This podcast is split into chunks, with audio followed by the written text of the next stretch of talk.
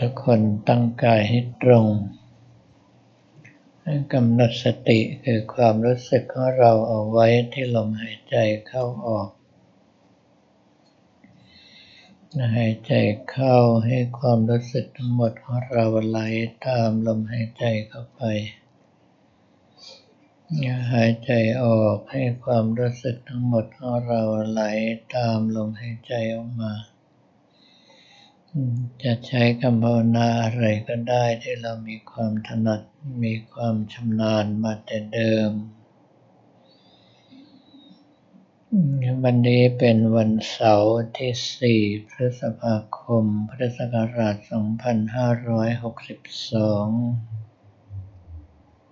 ซึ่งเป็นวันมีพระราชพิธีบรมราชาพิเศษในหลวงรัชกาลที่ 10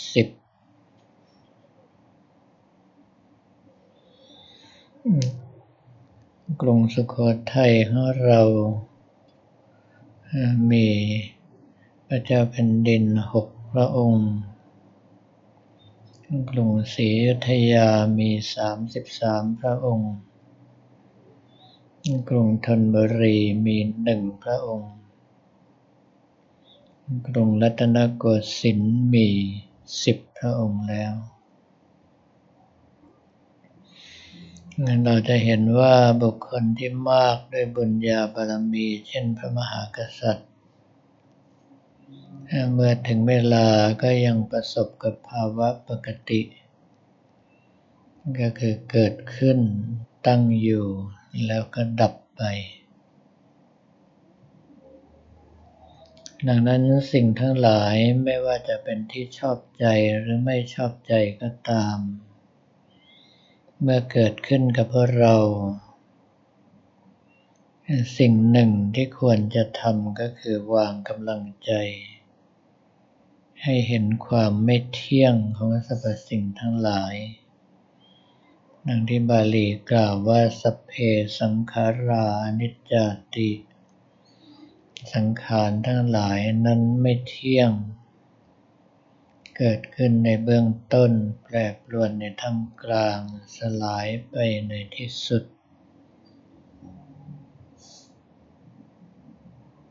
ไม่ว่าบุคคลนั้นจะเป็นที่รักที่ปกป้องของคนสักเท่าไหร่ก็ตาม ต่อให้มีกองทัพห้อมล้อมอยู่รอบกายก็ตาม ไม่สามารถจะป้องกันการแก่ การเจ็บ การตายได้ เพราะว่าธรรมดาสิ่งทั้งหลายเหล่านี้มีประจำสังขารรูปนาม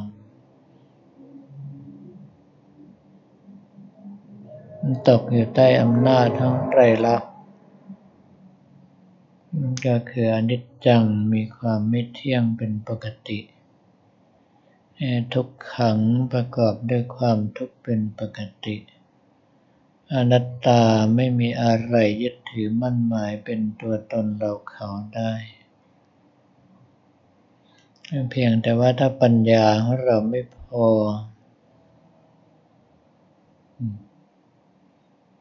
เราก็จะมองเห็นว่าสิ่งทั้งหลายเหล่านี้เที่ยงแต่ความจริงเป็นการเข้าใจผิด เป็นความเมาในชีวิต ความเมาในการไม่มีโรค ความเมาว่ายังอยู่ในวัยหนุ่มวัยสาวเป็นต้น ทั้งหลายทั้งปวงที่ว่ามานั้นจัดเป็นมิจฉาทิฏฐิคือความเห็นผิดไปจากความเป็นจริง บาลีเรียกอีกอย่างหนึ่งก็วิปลาส ก็คือความคลาดเคลื่อนไปจากปกติ อย่างเช่นว่าสภาพร่างกายนี้มีความไม่สวยไม่งามเป็นปกติ เราก็ไปเห็นว่ามีความสวยงามเป็นปกติ สภาพร่างกายมีความไม่เที่ยงเป็นปกติ เราก็เห็นว่าเที่ยง มีความทุกข์เป็นปกติเราก็เห็นว่าสุข ไม่มีอะไรเป็นเราเป็นของเรา เราก็ไปเห็นว่าเป็นเราเป็นของเราก็แปลว่าสติปัญญาของเรายังไม่เพียงพอ ดังนั้นในการปฏิบัติธรรมแต่ละครั้ง ไม่ใช่เรานั่งสมาธิอย่างเดียวแล้วเรียกว่าปฏิบัติธรรมพระการปฏิบัติธรรมเรียกอีกอย่างหนึ่งว่าภาวนา ก็คือทำแล้วต้องเจริญขึ้นก็หมายความว่าเราปฏิบัติธรรมแล้วกายวาจาใจของเราต้องดีขึ้น เจริญขึ้น ก้าวไปสู่ความละเอียดมากขึ้น ไม่ใช่ว่าการปฏิบัติธรรมคือ หลับตาทำสมาธิอย่างเดียว หลังจากที่เราทำสมาธิจนทรงตัวเต็มที่แล้ว สภาพจิตค่อยๆคคลายเคลื่อนจากองค์สมาธิออกมา เมื่อเราก็ต้องหาวิปัสสนาญาณในสภาพจิตได้คบคิด โดยอาศัยกำลังสมาธินั่นแหละช่วยในการคิดเพราะว่าเมื่อสมาธิทรงตัวนิ่งสงบปัญญาจะเกิด มองเห็นความเป็นจริงได้ง่าย เราก็จะได้เห็นว่าร่างกายของเราก็ดีของคนอื่นก็ดีของสัตว์อื่นก็ดี มีความไม่เที่ยงเป็นปกติ มีความทุกข์เป็นปกติ ไม่มีอะไรยึดถือมั่นหมายเป็นตัวตนเราเขาได้เป็นปกติ